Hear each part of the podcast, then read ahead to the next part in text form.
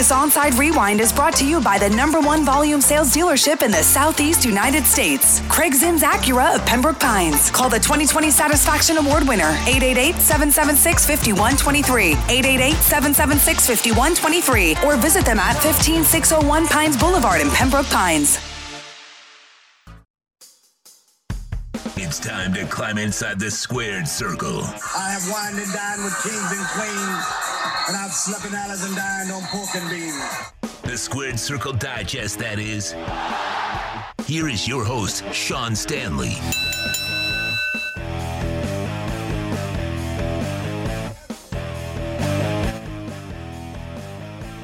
Here, high atop Drive Pink Stadium.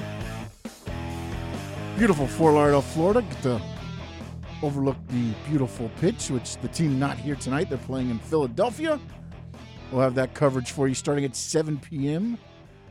As myself, Big O, and Alex Dono will be at Dangerous Minds Brewing in Pompano for the pregame show.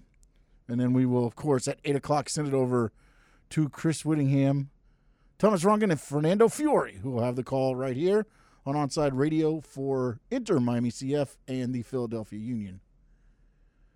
But right now, we are talking some wrestling.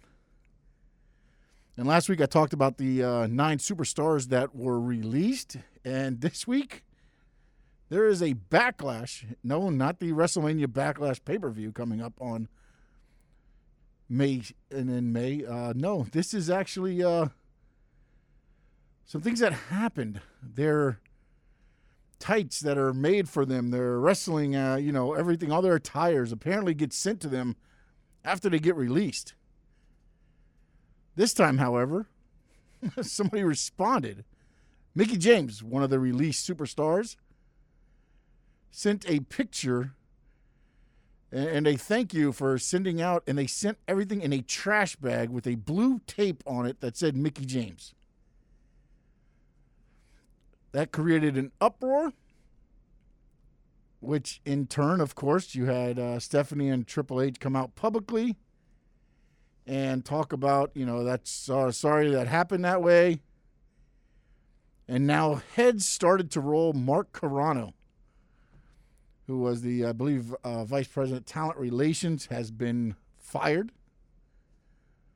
We'll get into a couple other firings that happened or let go or reassigned, however you want to look at it, because a couple of officials keep their refereeing position, but have been let go in the talent relations, as, as was reported two weeks ago.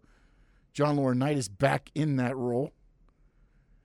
And Mark Carrano ended up being the focal point of this, and uh, he's gone. Which Stephanie McMahon did, uh, again, issued a public apology to Mickie James. Mickie James then responds with this.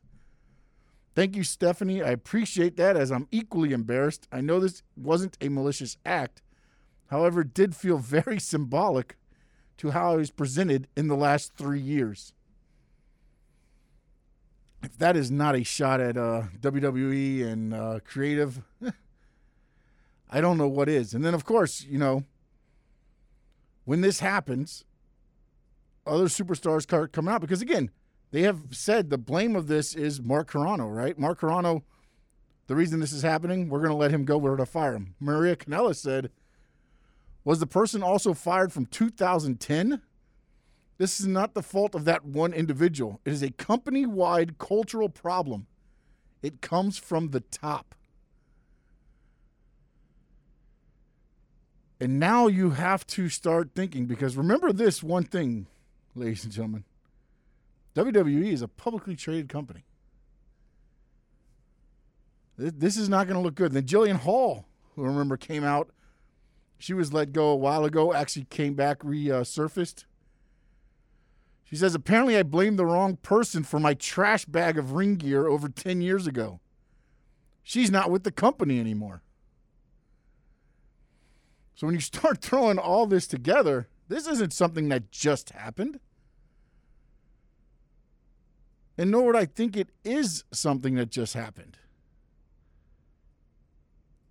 You're not just to one day be like, oh, that, that's Mickie James gear. Okay, put that in a trash bag and just send it to Mickie James. That's not a one time thing.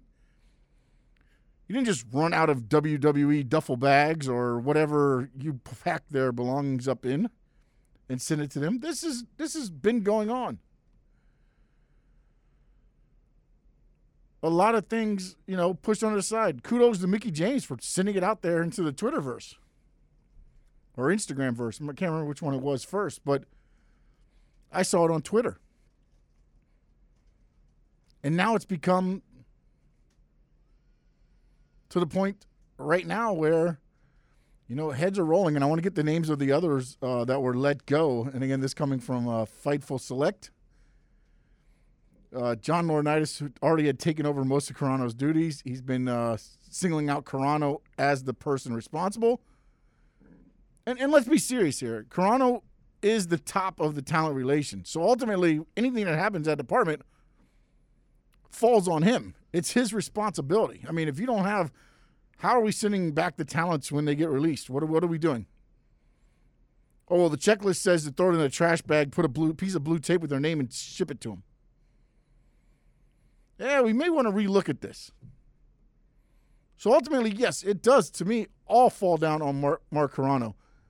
Um, additionally, Fightful note Fightful notes that Joe Villa, WWE's manager of publicity and corporate communications for nearly a decade, he was let go. Uh, also confirmed Dan Engler, who was a referee for Monday Night Raw. He is the party's role as senior manager in the talent relations department. This was as April 20th. He will stay on as a referee. And I believe this is one that was reported and now since has been uh, changed. But John Cone, he's back. He was uh, reported as one of the ones that was let go as a senior manager, staying on as an official. But now it's being reported, I believe, also that John Laurinaitis has brought him back into the role of senior manager in the talent relations department. And then PWI Insider noted that Nicole Zeoli, who was WWE's director of talent relations for the last three years and a 12 year employee of the company, also let go.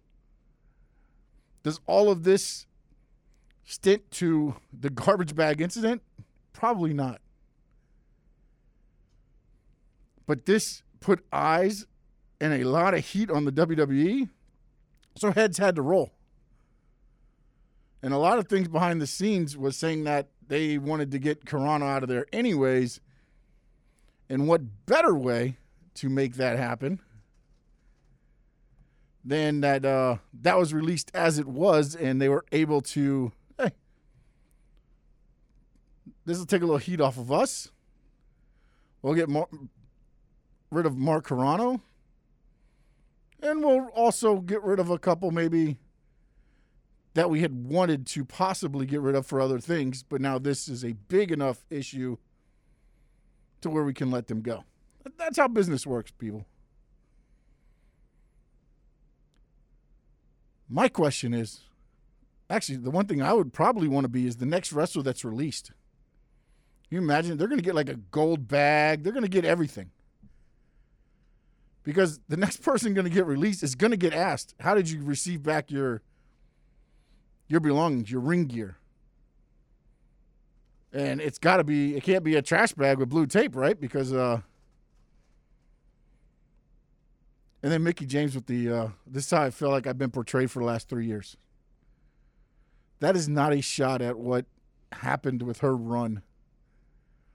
Remember when she first came back? I think it was Alexa Bliss was making fun of her. Remember, she was Piggy James back when she first started there, but was making fun of her weight because she wasn't built like a model. Kudos to you, Mickie James. I want to get into a little bit of uh, what's going on on WWE right now. The Backlash, WrestleMania Backlash pay per view starting to take shape. SmackDown last night. Daniel Bryan is going to get another shot at the Universal title next week. If he loses, banished from SmackDown, is this the start of him uh, ending that full time run? The one thing I thought that was weird about this, and, and not not taking any thing away from Daniel Bryan, but remember, this all started when he said, I want to get the younger talent, the talent that doesn't get seen enough on TV, over more in the roles. Then he was thrusted into the WrestleMania main event. Now he's getting another Universal title match. And again, he did say he wanted to start stepping down, and I saw a report come out, interview he did where he just said everything at WrestleMania kind of felt different. He felt disattached to the whole happening, which was maybe a signal for him to start, you know, winding down that full time wrestling. He's got a great mind. I think you'll see him. He'll probably stay on as a uh, producer or anything creative with SmackDown. I know some of the ideas that are going on in SmackDown now are because of what Daniel Bryan is bringing to the plate. Roman Reigns as well. I believe Kevin Owens has been voiced in SmackDown. Aleister Black, finally, we see him resurface. Some vignettes last night. I'm glad to see that. I'm glad to see him back. I don't know what they're going to do with him. We'll see where that leads to, but it's good to see him back on TV. Uh, Commander Azeez, he assists Apollo Crews again. I mean, we have almost right now another big guy with AJ Styles. Now you have this Commander Azeez with Apollo Crews. I don't know how many of these big guys we can have in the role of just being the big guy.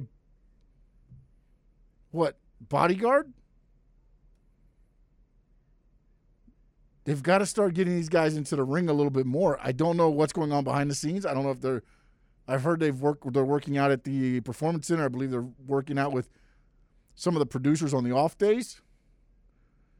So maybe they're just not putting that ring work to work yet. But how many guys can you just have, you know, decimate talent? He came in at WrestleMania, took out Big E. Last night he took out uh, Kevin Owens. Almost the same thing. He hasn't been as in altercations as much as Commander Azeez has with Apollo Crews.